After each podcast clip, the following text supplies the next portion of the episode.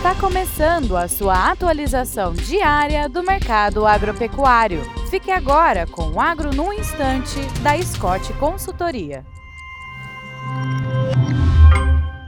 Olá, estamos aqui para mais um Agro no Instante. Meu nome é Alcides Torres, eu sou engenheiro agrônomo e analista de mercado da Scott Consultoria.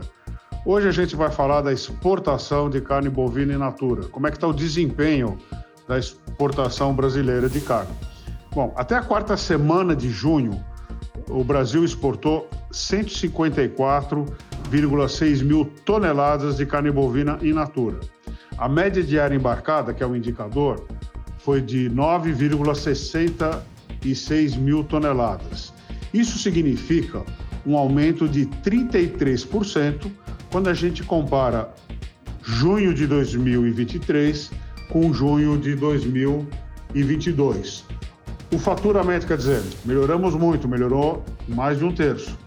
Agora, o faturamento, o faturamento médio diário caiu para 49,09 milhões de dólares, uma queda de 0,92%, o que significa que estamos exportando mais e faturando quase a mesma coisa que a gente faturava há um ano. É isso aí, meu nome é Alcides Torres, eu sou engenheiro agrônomo e analista de mercado da Scott Consultoria e até amanhã.